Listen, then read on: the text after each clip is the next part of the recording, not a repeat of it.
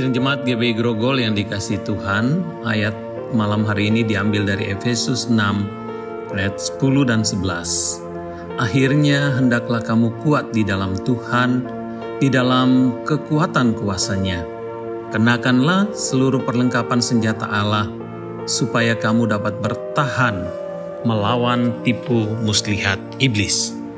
Bagian akhir dari surat Paulus kepada jemaat di Efesus ini, Rasul Paulus menegaskan suatu harapan kepada jemaat di Efesus supaya mereka bukan saja menjadi orang-orang Kristen yang kuat di dalam persekutuan dengan Allah dan di dalam kekuatan Allah sendiri, tetapi juga ada suatu peringatan atau suatu warning kepada mereka bahwa iblis dengan segala upaya dan dengan segala kekuatannya pun sedang bekerja untuk menipu. Ya, dengan segala daya tipunya berjuang untuk menipu orang-orang percaya.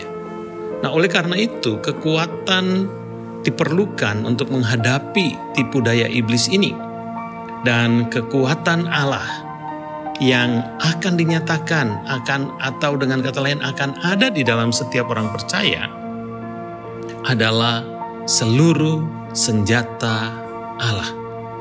Dan kita sudah kita bisa membaca dalam bagian-bagian selanjutnya uh, firman Tuhan memberitahu kepada kita apa saja uh, perlengkapan-perlengkapan senjata Allah yang harus kita kenakan dalam menghadapi segala upaya dan segala cara iblis berusaha untuk menipu kita, mengelabui kita sehingga kita menjadi lemah dan gagal bahkan menjadi murtad. Nah malam hari ini mari kita berdoa untuk hal ini. Jagalah hati kami Tuhan, supaya kami tetap teguh di dalam Engkau dan kuat mengiring Engkau dan kuat menghadapi segala tekanan dan upaya iblis untuk mengelabui kami dan membawa kami di jalan yang sesat. Tuhan terima kasih karena Engkau sungguh baik bagi kami semua. Dan malam hari ini kami mau berdoa menyerahkan keluarga Bapak Mursadi. Kami minta supaya Tuhan terus memberkati Pak Mursadi, memberkati pekerjaan dan usahanya, mengaruniakan kepadanya kekuatan dan kesehatan. Juga kiranya Engkau memberkati anak-anak, menantu, dan cucu-cucunya.